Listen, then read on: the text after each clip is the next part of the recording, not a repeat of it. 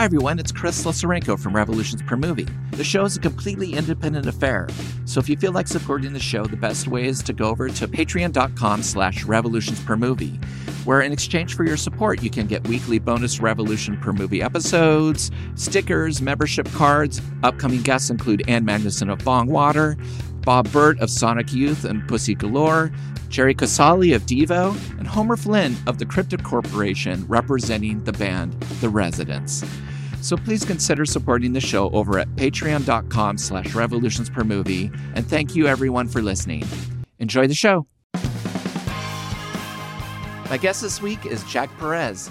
Jack has directed over a dozen feature films, including indie hits Some Guy Who Kills People, which was executive produced by John Landis, La Cucaracha, the winner of the Best Feature at the Austin Film Festival, and The Big Empty, which was the winner at the AFI Film Fest for Best New Writer. He virtually invented the found footage genre with his groundbreaking first feature, America's Deadliest Home Video, and wrote and directed the pop culture classic Mega Shark vs. Giant Octopus. His television directing credits include the pilot for Universal's Xena, Warrior Princess, Fox's unauthorized Brady Bunch, The Final Days, and Sci Fi's Blast Vegas and Drone Wars. He's a recipient of awards for both writing and directing, receiving the critical praise of Roger Ebert, Ain't It Cool News, Fangoria, The Guardian, Film Threat, the LA Weekly, Empire Magazine, the Austin Chronicle, the New York Times, and me. And it is my great pleasure to welcome to Revolutions Per Movie, Jack Perez. Hi, Jack. Hi, Chris. Wow, that's a huge intro.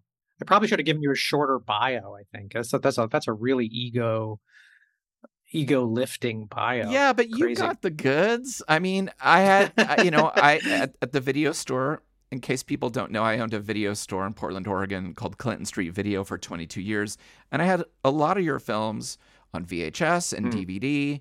So I was familiar with your work um, as somebody who was just curating it, uh, curating the store.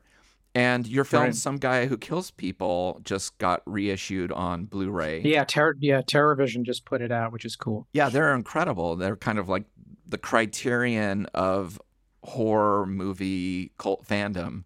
Yeah. But the film, some guy who kills people, features two amazing performers who have also performed singing their own music in films. We have Barry Bostwick, who was in Rocky Horror Picture Show. Mm-hmm and Karen Black, who sang in Nashville.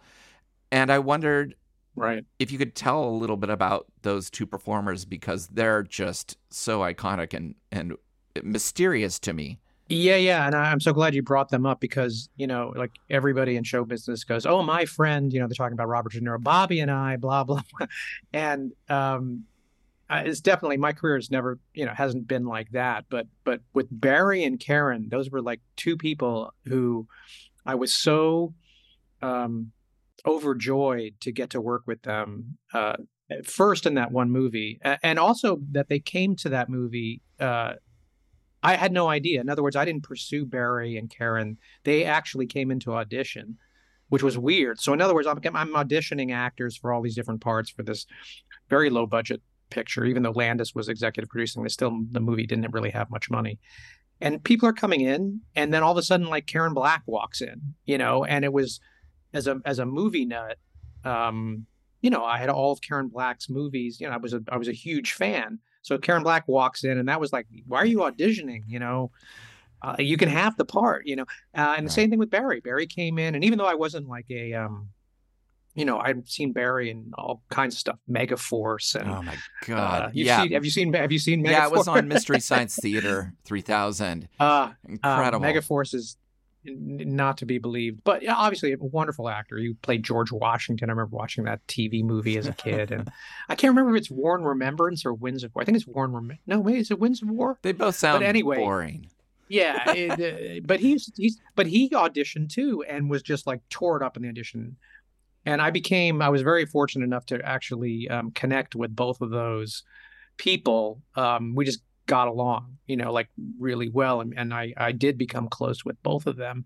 And it's funny, I remember being invited to Karen's birthday party after we wrapped that movie, and um, Ronee Blakley was there, and they she sang and Karen sang, and they and Karen loved to get up and like to sing old standards, you know, while somebody incredible you know, tinkled on the ivory, and really you could tell she was really, you know, she she considered herself a singer as well as an actor and really committed. You know, it wasn't like she was a dabbling singer. Um, and Barry too, you know, because of all of you know, he did Grease. You know, he originated the Danny Zuko role on stage. I didn't know that. Oh yeah, no, he was the first Danny Zuko on uh, on on stage. If you type in original cast of Greece. oh, Grease, my God. Okay. Wow. So he comes from theater, and even though there's no singing uh, in Some Guy Who Kills People, I did a sci-fi movie after that, uh, which you know the one of the only one of the only joys of doing that movie was actually putting Barry in the movie as a old Las Vegas lounge singer, and that gave him an opportunity to like sing, you know, these old kind of like Sinatra-esque sort of um, standards and that was really fun. And then again, he like takes to that like you know, you know, like, a fish to water. That's his. He loves doing that. So both of them were are really were you know Barry's still alive. Karen unfortunately passed away, but they were Karen was really funny, and uh, and Barry is just a a hoot. I got a finally got a chance to reconnect with him for this Blu-ray because I sat down and we did an interview together, and he's he's the same. He's just a nut you know, in the best in the best way. So super cool. Like you want them to be cool, you know, they are. They're just unique performers. Yes. You know, they're Yes. they're they're true kind of can't put your finger on it what makes them unique. They're kind of off kilter, but they deliver and and they never seem bored in the roles they're in. They just seem and totally invested. I had a question about music in your films. Brought Barry in to do this part where he was a lounge singer Right.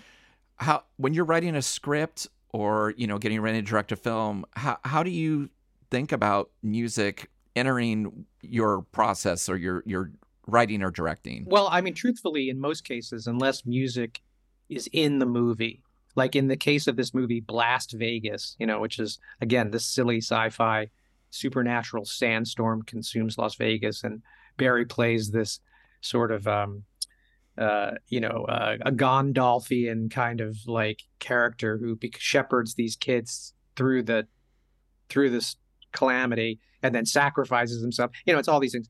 But but that that movie actually has a scene where he actually plays. You know, his character is established in a club room playing piano and singing. So in that particular case, you know, as with a musical times a million, you know, those songs have to be written, recorded, uh, and then playback brought to set. And of course, the actor has to learn these songs and then generally lip syncs, like a music video, as you know, having done so many of those. Um, but in most of the movies I've done, that music is never, never actually a part of the drama. It, the, the music comes in later in terms of score, and most of the stuff that I do um, is almost entirely orchestral score, as opposed to um, sort of um, incorporating pre-existing tune, you know, rock or pop tunes or anything. Not I gen- like licensed yeah, licensed music. Usually because in most cases those films just simply can't afford it. I mean, I remember thinking back on that once. I did this unauthorized Brady Bunch, the final days, which was a behind the scenes look at the making of the last episodes of the Brady, which actually was a lot of fun to do. It's- i bet it- and I did they go yeah, keep no, on keep on keep well, on Well, no, I mean, they have that scene well, it it? wasn't in there, but I got to like build like the house and the kitchen and you know the backyard. I mean, I got to, I was a Brady Bunch fan, so I got to do that.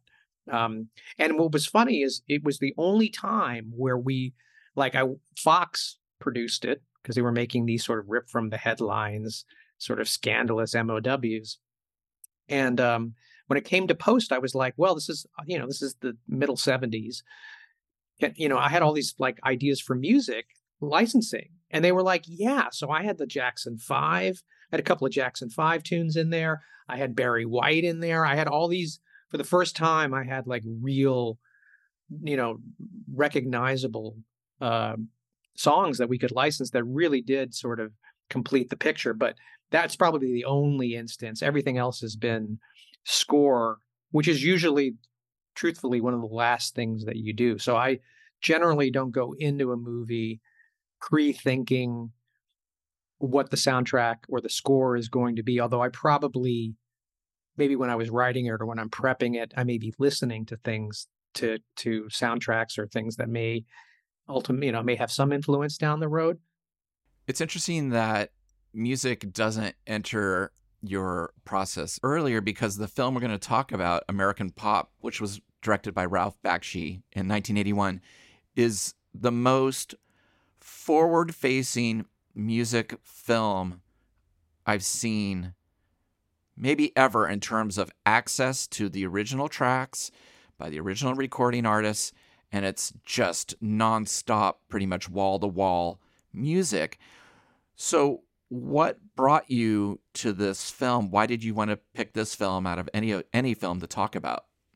Well, I was, you know, you're you're sort of, um, you know, the the sort of ground rules or the parameters of, of this podcast obviously have to do with music, the importance of music, or music playing a dominant uh, role in a in in film, and obviously, you know, there's a load of musicals, and um, I think maybe the you know, now that I think about it, you know, maybe this would be for another podcast. I I, I think about something like Topsy Turvy, which is for me a, a hugely important movie. For incredible. me, that's c- clearly uh, worth discussing. But you know, I, I also thought of something as silly as like the '76 version of A Star Is Born with Barbra Streisand and Kris Kristofferson, because that was sort of I saw that at when I was 10, and that made a huge impression. And the music is obviously uh, instrumental uh, into that to that story. But American Pop, I saw when I was 15 years old, and I saw I had not been exposed to Ralph Bakshi's animation prior to that.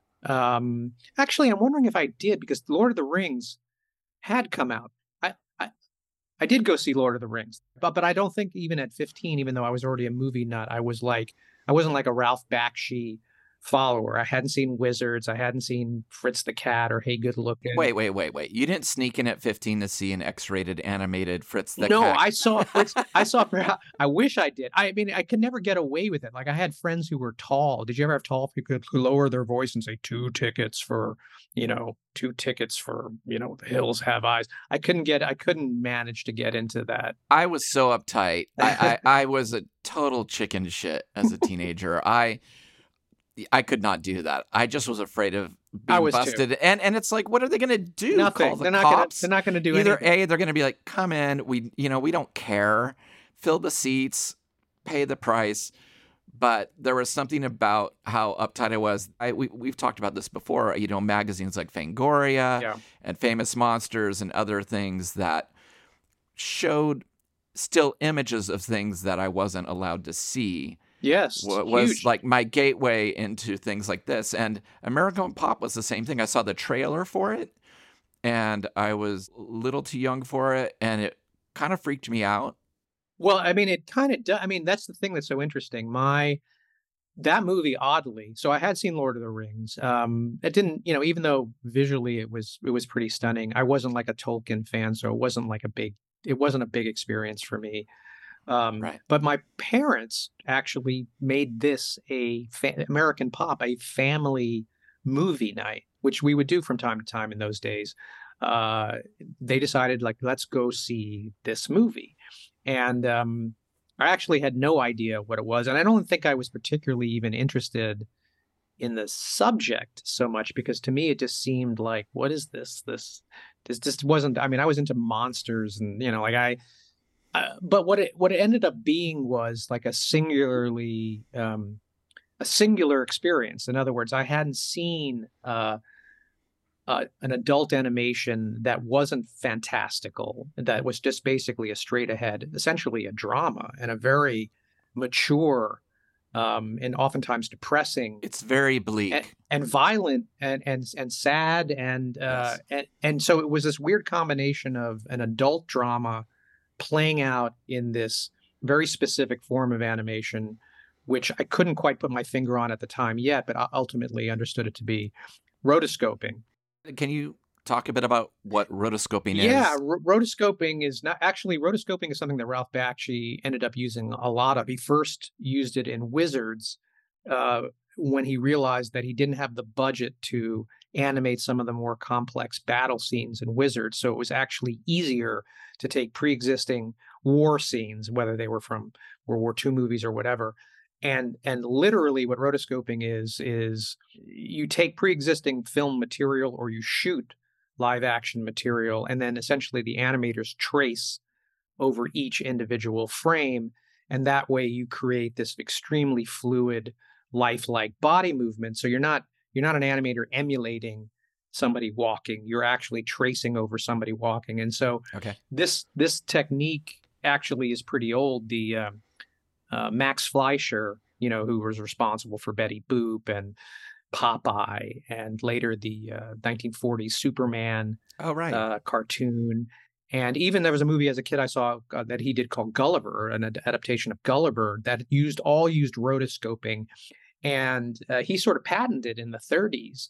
And so if you look at some very particularly, if you look at Gulliver, you look at Superman, and you can see these on YouTube, Superman, there's a fluidity and a real lifelike quality that is the same quality that you get in Lord of the Rings and ultimately in American Pop. That because Ralph Bakshi was using the same technique. Funny enough, Disney when the when when the Fleischer's patent expired, they, let it expire for some reason. Disney was like, "Great, we're going to use it." So Snow White uses rotoscoping, and so does Alice in Wonderland and Sleeping Beauty. And if you look at the if you look at the movements, one of the reasons why Snow White was so huge was because there was a, a reality to these, at least to the to Snow White and you know uh, Prince Charming and that whole thing. They looked real. They had a reality. It wasn't like other animation. So anyway, so this technique of tracing over, uh, you know, live action footage, um, this was a technique that Bakshi used almost entirely in American pop, and it works because you have the scene after scene of essentially just very untraditional anime. You, you, people sitting around a table talking or just hanging out in an apartment is not something that you traditionally associate with an animated movie. Right. And this is a lot of just like, you know, it's uh, supposed to be a real, you know, squat in San Francisco, or here's somebody, you know, this is somebody shooting heroin in their apartment, or this is, right, you know, walking through Greenwich Park, you know, through Washington Square late at night. This is supposed to be happening. So that I think that look uh, uh, made a huge impression. But I also feel like it was just a very emotional. It was an emotional story, even before you even look at how the music is. Obviously, the whole movie is about this parallel between this these four generations of immigrant Americans. Yes. And and the music of the time as they go through it and the fact that they are musical that you know the the initial child, you know, that flees from Russia with his mother, Zalmy, gets involved in vaudeville and has a knack for that and wants to be a singer. And then his son is a piano player.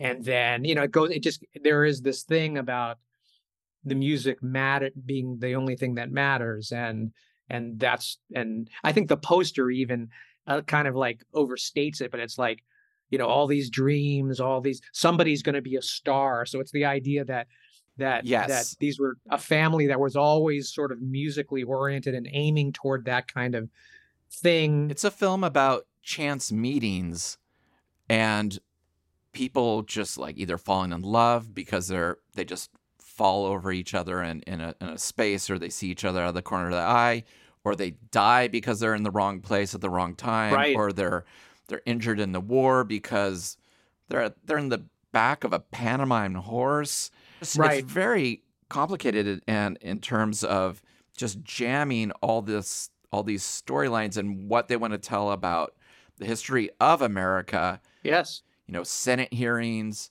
to war, many wars, to popular right. culture, to prohibition, uh, prostitution, drug use. It's very ambitious and at times overstuffed. Yeah, definitely. But I think that the rotoscoping technique helps soften some of that. A lot of the people that are rotoscoped are very traditional in terms of their look and dress is very brown, black, gray, white. Mm-hmm. And then everything in the background or surrounding them is purple faces, green hair.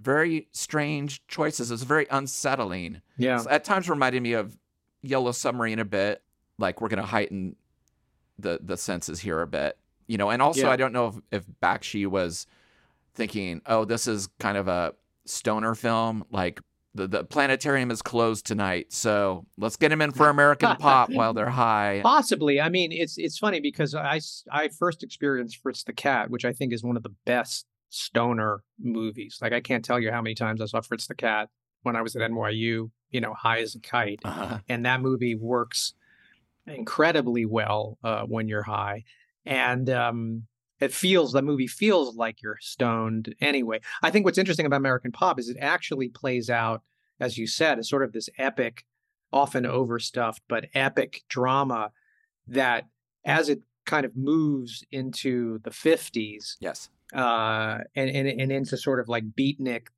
society, and then ultimately graduates into the psychedelic '60s. It becomes like at a certain point, like the, at like two thirds of the way through the movie, it becomes a stoner movie, in that it's just because it's all drug related. The Tony Yes. character is just and everybody is uh, is high you know and and and and so it's it's and to the point where you know his illegitimate son uh is is a, a drug dealer so Right. drugs sort of like from the time they kind of tony leaves you know uh, home and goes to kansas or whatever uh, it becomes a drug movie and drugs are like the huge part of so the movie takes on a very specific tone but prior to that it's more like Godfather 2. I mean, you have this, you know, he he starts with this pogrom. It's like the Cossacks kill his father and he escapes to America with his mother. And he's, then his mother dies in the uh, triangle, you know, shirtwaist factory fire, you know. Oh, it's that's intense, and it's happening really fast. Right. It happens really fast. Yeah. The- yeah. The film has a title sequence that is, I think it's a pretty amazing overture, a smash up of Freebird and, you know, Glenn Miller's String of Pearls and Gershwin's I Got Rhythm and Joplin's Maple Leaf Rag, Right. then back into Freebird as an orchestral piece. And it was so confusing to me at first that I didn't recognize Freebird. I was like, I know what what is that song? I recognize all these other things. And then Right. bam, the film opens with like a traditional Ukrainian track. While all this stuff is happening, there's um, title cards like a silent movie. Immediately, people are being slaughtered. Right. They go to Brooklyn, Right. And- basically selling chorus slips as a child to raise money for his family. The mother dies, like you said, in the, the Triangle uh, Shirtwaist Factory fire. That's right. Then he's in World War One as he grows up and he gets shot as a pantomime horse. Uh, That breaks up his singing career because he gets a wound to the throat. And that's the first 12 minutes of the film. Right. It's relentless and bleak. It is. It's, it's it's emotionally it's emotionally relentless, and it's like you said, and it's bleak and it's violent, and in a way, that's why I was kind of like really, uh, really taken with it as a kid because it really was hitting me on an emotional level, Eh, and I I was trying to think of adult dramas, you know, that I had seen prior to that, and I there a couple of them which are pretty devastating. I think I had seen Apocalypse Now, and I think I had seen the Deer the Deer Hunter. So these are very heavy heavy movies, but but and I think um, the amount of drama of heavy drama that that and, and, and as you pointed out how quickly it comes in a 90 minute movie just keeps coming and coming and coming that it's almost like you're overdosing on uh, opera you know you're just getting hit and hit and hit. And there are certain things that connect like there's certain very um like unforgettable moments like uh, when the mother dies after the triangle shirtwaist factory fire and the the Zalmi as a little boy is like kneeling uh, over the bodies of all these ter- these poor women that have jumped or burned and he says goodbye mama and suddenly he walks off with these vaudevillians that have become his sort of make there's a clown juggle. I mean, it's like such a like it's very strong, and it's it's not. It it could be schmaltz, but it doesn't play that way. And then you hear smiles, and it's smiles being sung by him as a boy, and it's a little boy singing a cappella, smiles.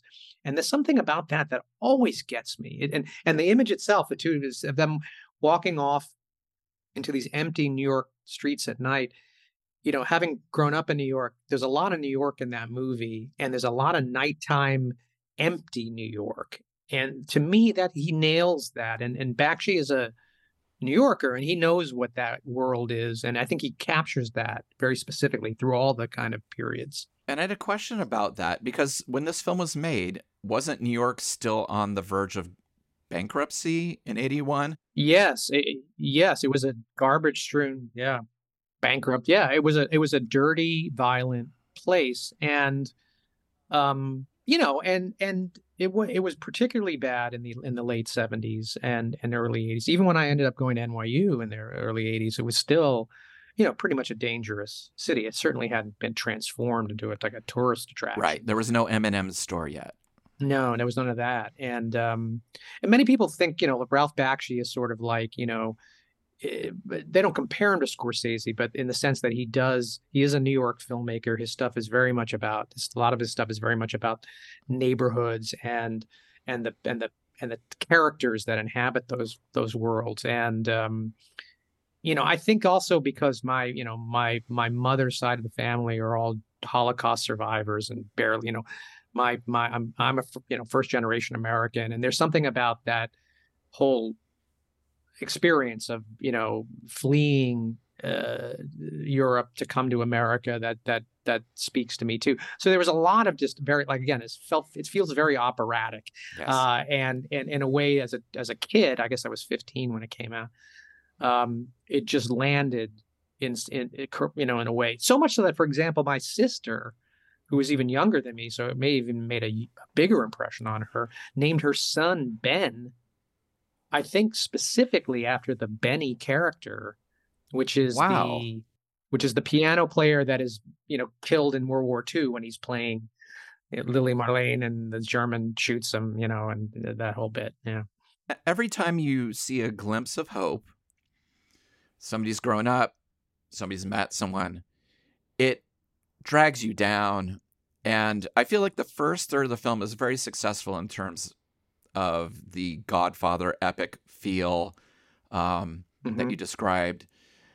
Around the time where somebody answers a door and there's a box and they pick it up and they're right. like, "Don't open the box," and they blow up. I was kind of like, right. "Okay, this this is starting to just they're jamming everything they can into it." Um, right. and I felt like some of those things pulled me out where at the beginning it was it was a little more eloquent. And as the film goes on yes. it definitely starts unraveling i think in terms of its success with the story. Yeah. Well i think you're right. And i do think that there are certain um it's interesting because there are certain sequences you know like for example all, all the kind of prohibition violence gangster sort of that whole sequence. And again, a lot of he doesn't shy away from that. He like dives right in. Those scenes are like very bloody, as are the World War One and the and the World War II sequences. They're very grotesque, and they're generally established by these. They're the most sort of music video sort of sequences where they're full blown montages, you know, set against a particular song, uh, like you know the World War II sequences, sing, sing, sing. You know, so you've got this, and it's intercutting between rotoscope stuff of like the Nicholas brothers dancing and and you're intercutting. And it's also interesting because he having also been raised on a lot of World War II movies because my father was a World War II fanatic. You I realized that there are certain sequences in the World War II sequence that are literally rotoscoped over pre-existing other war movies. You know, in other words, he didn't even though he shot, actually shot, you know, his actors, his principal actors for all the drama scenes of you know drama. When it comes to these big set pieces where you're seeing like you know 100 guys landing at normandy you know he's rotoscoping over the longest day you know or for the world war one movie uh, the world war one sequence he's rotoscoping over like a george Peppard world war one movie called the blue max and i'm like ident- i'm actually identifying like wait that's a shot from that's a shot from the longest day. Did he steal that?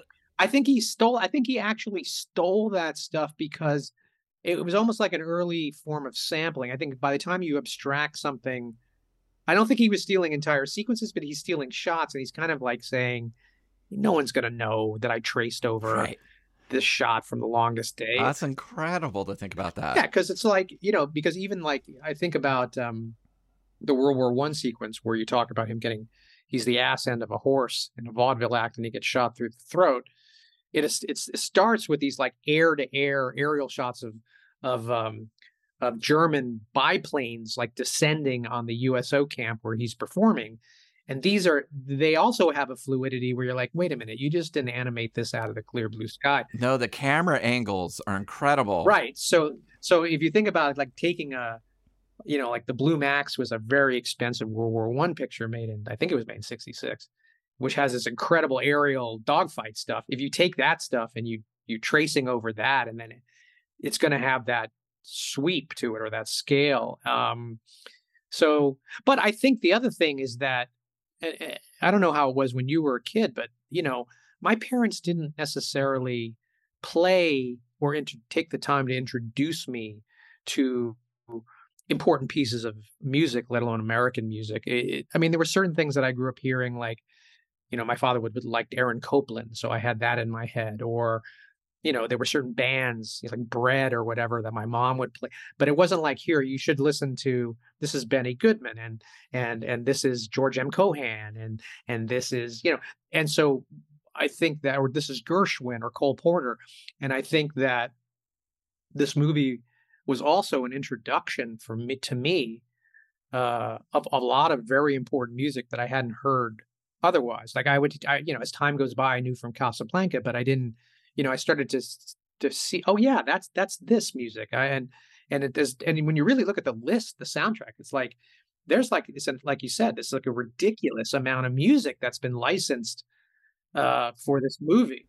I have a list here. Some of the artists were Gershwin, Dylan, Hendrix, Janis Joplin, Cole Porter, Louis Prima, Herbie Hancock, Dave Brubeck, Fabian, Art Blakey, Peter, Paul, and Mary, Mamas and the Papas, The Doors, Jefferson Airplane, Jimmy Webb, uh, Lou Reed, Pat Benatar, Sex Pistols, Heart, um, and uh, Lynyrd Skynyrd. Yeah, exactly. And you've got, um, you know, even like Scott Joplin. You know, like I I'd seen maybe I think I'd seen the Sting, but I hadn't heard Maple Leaf Rag particularly. You know, like like and and they're all like, you know, it's like it's it's like you said, it's overstuffed in almost every way, um, but it's never it's never boring. It's just constantly like playing on your senses, both visually and orally. It's just kind of like you know beating you over the head, you know, for ninety minutes, which I think, depending on your mood, is a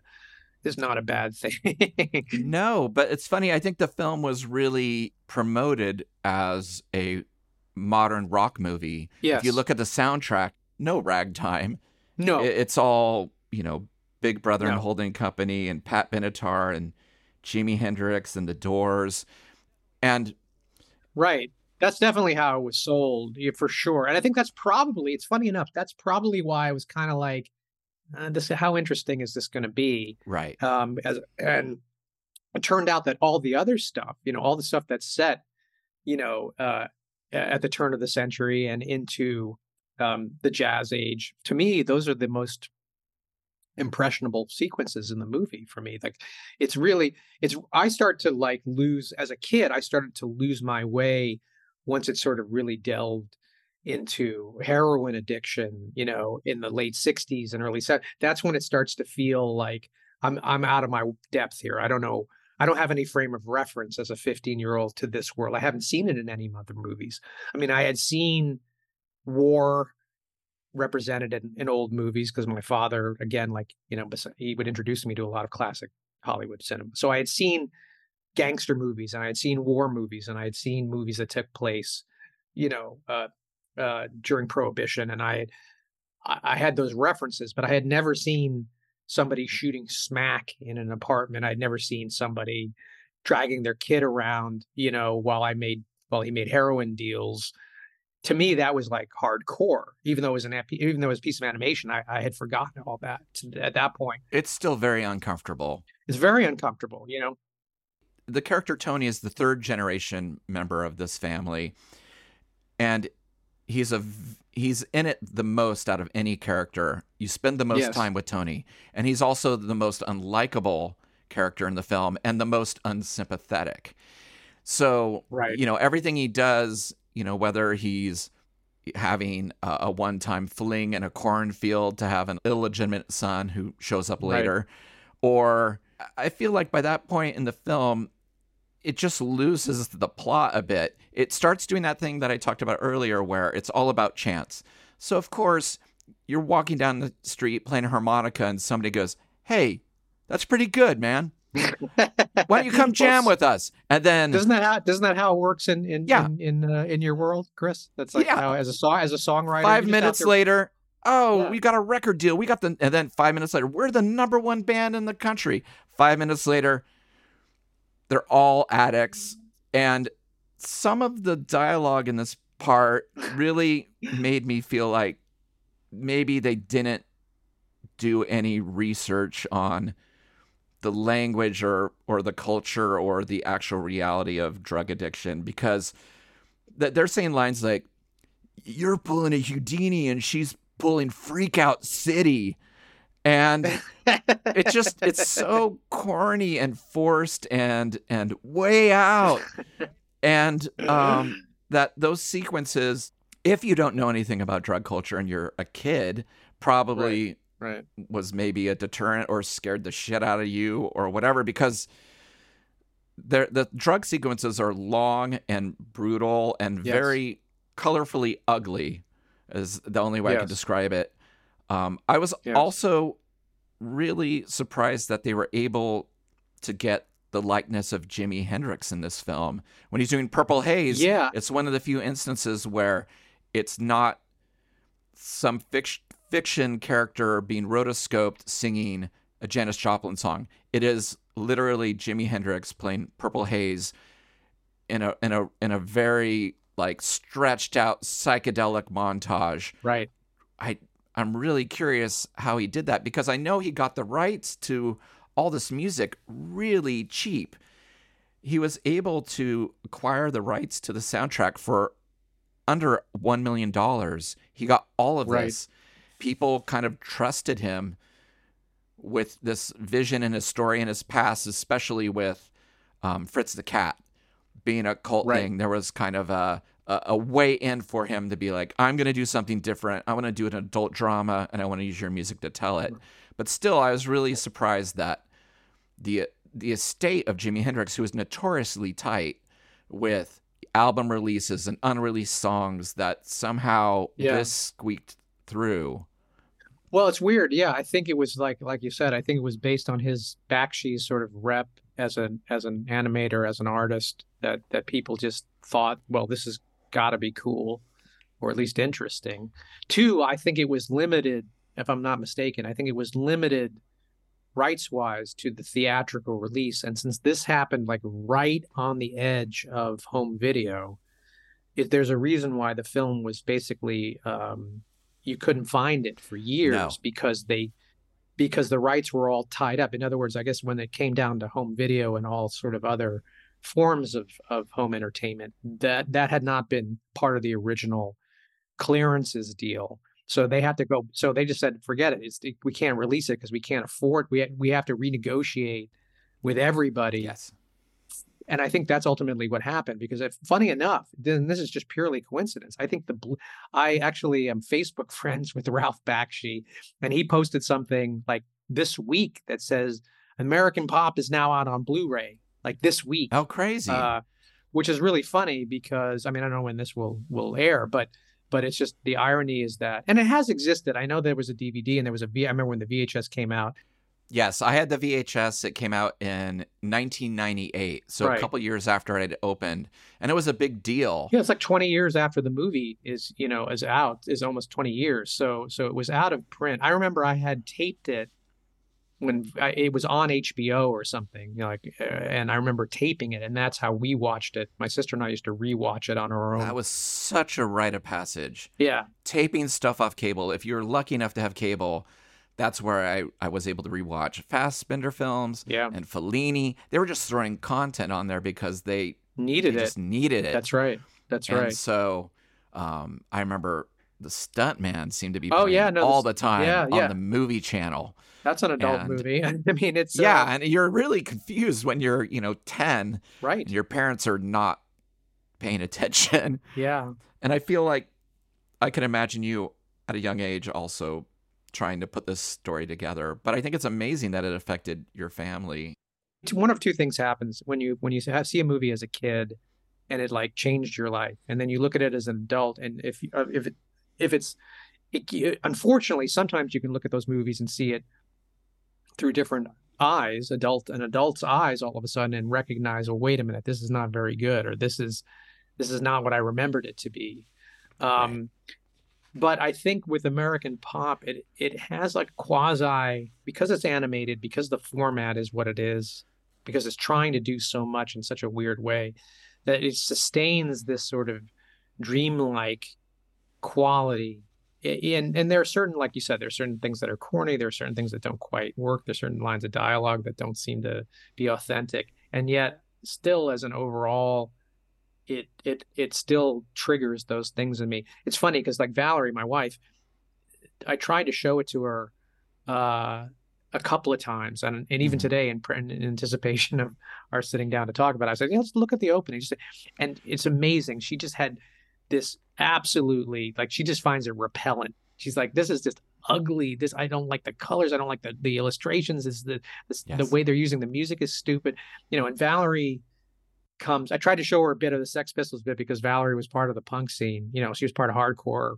You know, in its when it was hardcore in the in the early '80s and she was like this is bullshit you know this is not yes and and and in a way she's kind of right because you know i that certainly wasn't my experience. I mean like for me as a little like kid who like like i recognize pat benatar. I, ooh i was like that pat, pat that's that's edgy. Like that's pat benatar.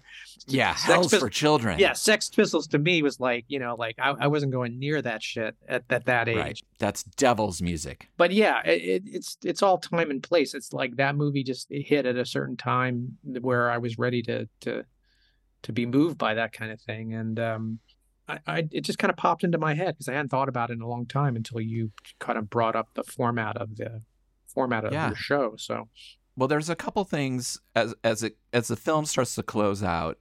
Um, you, I guess you call it the third act with Tony and his illegitimate son just happens to show up backstage and says to his dad, teach me how to write songs you right. know and then they're all sudden cut to them in a bleak new york city um, well first he has a freak out in a cornfield and that foot that is a very upsetting scene very upsetting scene well it's some it's set to isn't it set to summertime right isn't it isn't it i think it's janis yes. joplin singing summertime yeah. which that combination by itself that's a very powerful song when you juxtapose that over a a junkie realizing that he's been a father all these years and and left this poor woman with a child and who knows and he and the performance by Ron Thompson who plays both Tony and um, Pete grown up he plays both voices both of those characters um, you know he's howling like in agony you know whether it's a com it's a combination of uh, realizing you know what he's done and also being out of his mind on drugs. But again as a kid watching this adult sort of have a flipping out, howling in pain, emotional pain, while Janis Joplin wails "Summertime" is pretty fucked up, you know. Yeah, it's really an effective, upsetting scene, and and I too have a visceral reaction to this film. I, I'm not drawn into the the colors or the choice of animation, and even Bakshi talked about rotoscoping is really hard to get the emotional content right. So there's often a distance to some of the emotion and some of the facial mm-hmm. um, movements or things that you want to see happen in a scene because it's kind of gelatinous and it's melting and it's moving and and mm-hmm. fluctuating. But that scene kind of slows everything down. He's moving in slow motion and he's just right. like in a silent scream and it's kind of just circling him. It's really effective. I thought it was one of the better scenes, especially with the Tony character. Well, it's interesting. I think I think you bring up an interesting point because the slowness of that moment. Actually, I think the rotoscoping, because I think what he's referring to is that, you know, you can trace a you can trace movement, physical movement, which is why again, like Snow White moves the way she does, and Sleeping Beauty and Alice in Wonderland moves the way, and they move very realistically. Yet the the the faces of those Disney characters remain more of a illustration quality. They're not they're not they're not meant to be um, anatomically uh, authentic. And so when you, I think when you juxtapose physical movement with an, a traditional animated face, that actually is more believable than trying to duplicate the inflection in a human face by tracing it. And I think that's what he's talking about. It's like, which is why I think in in in the best, most emotional moments in American pop actually come when people are passive, where it's just somebody looking, where they're actually not moving at all, which just happens in life. You know, when someone is frozen or someone is thinking about something, and that's when the power of the actual illustration you know the power of, of just an individual frame actually communicates more than you know rippling you know flesh or whatever um yeah i agree it's still better than like it's still better than it's still i think more effective than the uncanny valley effect which happens when you see stuff like i just watched the first 25 minutes of the new indiana jones movie which they were raving about about the de-aging uh, of and I'm and we were Val and I were watching this and it was just like, what the fuck is this? It's like, no, it does not work. It's not real. It's like a weird dead. it's either it's a it's a it's a cross between watching, you know, somebody else play a video game, right? But it's not a it's not a living person. It's a it's a mask of somebody. No matter how you know photographically authentic it is, it isn't a living person. Right. So it's weird. I think rotoscoping is not can get can actually because it's cell animation gets away from that a little bit. It's not like it's asking you to believe it's an actual photograph of something.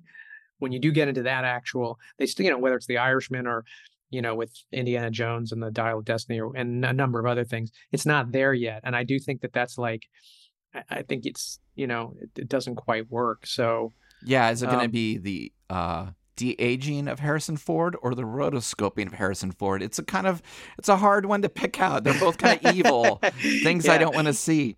Well, if you're not into spoilers, you've only had 42 years to watch this film. So either skip this or stick it out because I'm going to talk about the ending of this film. Oh. Um so Tony asks his son, Pete, if he can hawk his guitar to right. you know go get drugs. And then Pete just sits alone on a bench in New York City, waiting. Night comes, day comes. Then somebody shows up and says, Hey, Pete? Yeah. Your dad wanted to give you this, and it's a, a package of heroin. Right. Yeah. Yeah, it gives him drugs yeah. to sell. And then a fade to, or a, crossfade of Pete as an adult and he's right. He becomes yeah, he ages and suddenly he's still yeah. Now he's a man. Right. Yes, and he's kind of a blonde-haired Lou Reed type. Right. And then during a, a montage of the Sex Pistols, which is interesting, it's the only track on the soundtrack that was not a licensed version. That's not the Sex Pistols doing that song. Oh, uh, weird. Yeah. I think that's what Valerie was responding to. She says, that's not that. That's not, yeah. you know, yeah, exactly. So it's funny that the Sex Pistols still were like, no. No, Sex Pistols it's were kind no. of incredible, which I think is, is really amazing that they're the one band who are still like, no way. Right. Um, and he, he he's dealing drugs to all the punk rockers and the new wavers, and he's kind of the coolest person around. And then right. he shows up in a recording studio all of a sudden, which is the the actors. You know who that is in the film playing the punk rockers? Uh, no. That, oh no, actually, well, it's like Fear, right? It is. It's the band Fear. Yeah. So like Lee Ving right. and uh, right. Derf, Scratcher. I can't remember all their names. Uh, right. Uh, Spit Stix. Right. I'm I'm getting close to knowing all their names. And he's there to do the deal the drugs and but he's like, give me a shot. I want to play you a song. And they're like, nah. And he's like, well, I'm out of here with this stuff. Like, no, no, come back, come back. Right. So this cool looking I know I know where you're going with this. Lou Reed esque guy who's with this punk band who is fear right. goes over the piano and he plays. And what does he play? Yeah, it's uh, not what you would expect. Night night moves. He plays Night Moves by Bob Seger. Right. And it's so out of context and doesn't terms, work at all. It doesn't work at all and this and this been it's been building the whole the whole movie is building to one of these people is going to be a star, Yes. and this is going to be the song. This is the song. there's these uh, really haunting still watercolors i can't tell of they, they show these producers who are like fat cat producers just Right. standing there or, or sitting there behind the glass in the control booth no motion That- it's just a it's just a painting with their mouth open listening to the song then it cuts back to him animated doing it and then it cuts to them and one of them standing up pointing like we've got a hit kind of vibe Right. That's right. cut to him playing a place as big as Madison Square Garden. Right. Just he's on stage, he's a star. Like immediately after playing the song, and he does a medley of songs. What does this cool punk new rocker heroin seller do? His medley is Carl Perkins' Blue Suede Shoes, then Devil with the Blue Dress, and Heart's Crazy on You are is the mashup. Again, I was like, you blew it. Like this is like in in terms of the story and believability and and wanting Right. to care care about something. It was so I I couldn't tell if if they were running out of Music. money to in terms of being like, well, we need to wrap this up. We we can only afford a, a 91 page script, so we gotta we gotta really we gotta finish this up. We gotta finish it up. and Heart's popular. Let's put him in, but that this person Doesn't fit. Doesn't fit. It doesn't fit the character. No. No, and it's just it, it deflates the premise of the film. Everyone's working and dying and and suffocating and just so much drama. And then it's just Night moves. hey, it's just uh, it's so easy, you know. I just showed up in the studio and I just showed him the song and it it, it really deflated all this Vietnam footage Right. of Right. assassinations. Yeah, it's pretty simplistic. It's it's yeah. I mean, I, I agree. I mean, yes. I mean, when you think about it, the yes, the believability of just you know him getting his shot. I mean, I guess I don't know, but maybe I was led to believe that in, as a possibility. It's I don't know whether it's a Star is Born or the Muppet movie. It's like I guess everybody's got one song, and if they play it, if it's the right moment, then you'll be a star, kind of thing. And you know, and it happens in movies, and it happens, you know, it happened there. It happens here, but I think you're right. I think uh, one of the one of the reasons why it it doesn't work on top of that is that it is Bob Seger. It's funny because I think in many. I, I remember hearing reading an interview with Bakshi where he talked about like, "Goes, I fucking hate Seger. I hate that it was night moves. It shouldn't have been night moves." And and and I think he was actually explaining just what you said. It's like we ran out of money, and we couldn't get what what he wanted, which I never knew exactly what it what he wanted it to be.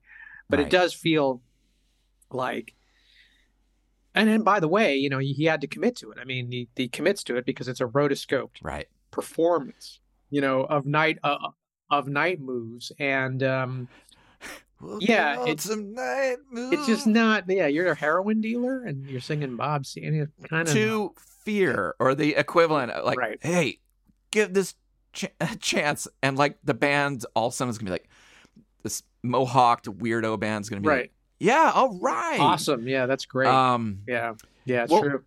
it, it brings up a, a question that i wanted to ask in terms of this as a film that is music drives this film in terms Mhm. of its storytelling and the montage and Yeah. um, the the highs and lows of this four generation story. Are there any songs that you could imagine could have been in this film that would have been a better representation than what they put in? That's a good question. Um,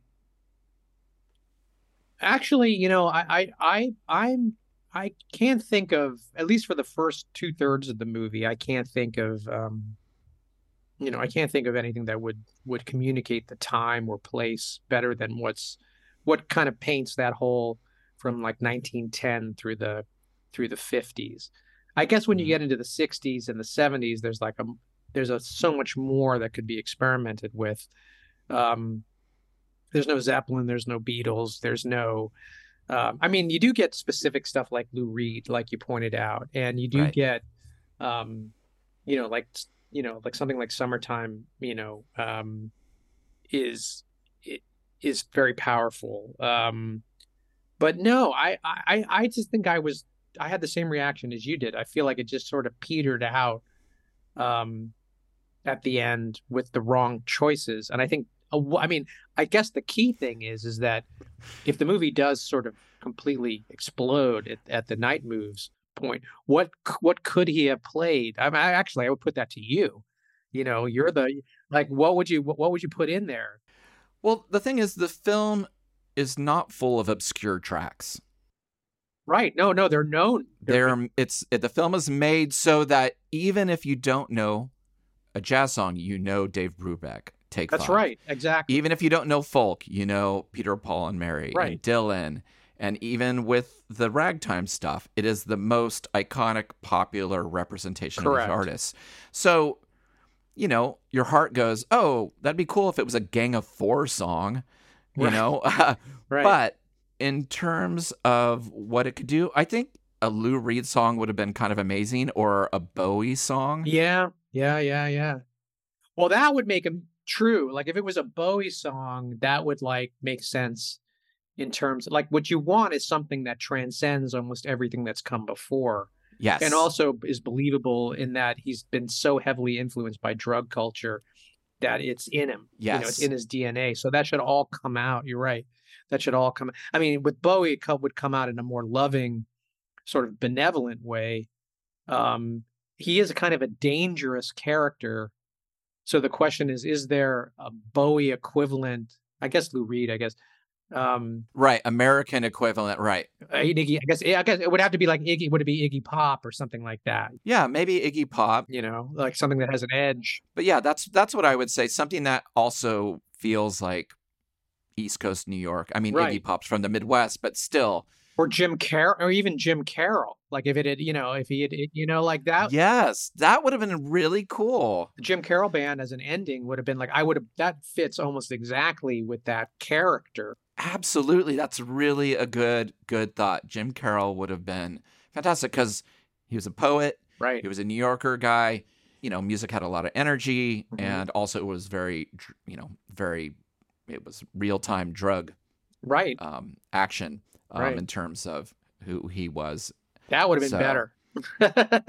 Yeah, yeah, that's amazing. We cracked it. We cracked it. we solved it. We should, I should just message Ralph Bakshi now and go, can you just put in Jim Carroll? He'd probably be like, yes, He could- on it. Yeah. Take the Blu-rays off the shelf. Well, I always end every interview with the same question, but I tailor it to um, the movie. So, on a scale from one to 10, with one being the lowest and 10 being the highest, how many number one hit songs do you give this film if Pete had to write them? Does he get one hit or up to 10 hits? He's got the goods. All right. So I would give it a seven.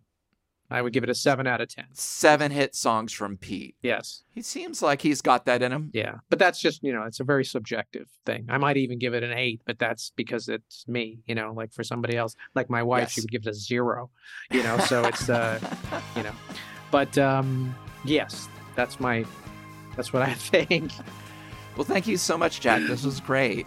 Thanks so much for doing this. Oh no, thank you so much for having me. I mean, the last thing I expected to do was sort of get into the nitty gritty of a movie I saw when I was 15, but, uh, it, I'm glad, I'm glad your, your format actually allowed for that. So thank you for having me. Oh, thanks so much. Yeah. Yeah, I'll see you soon. My pleasure. See you, man. Thanks. Thank you for listening to Revolutions Per Movie.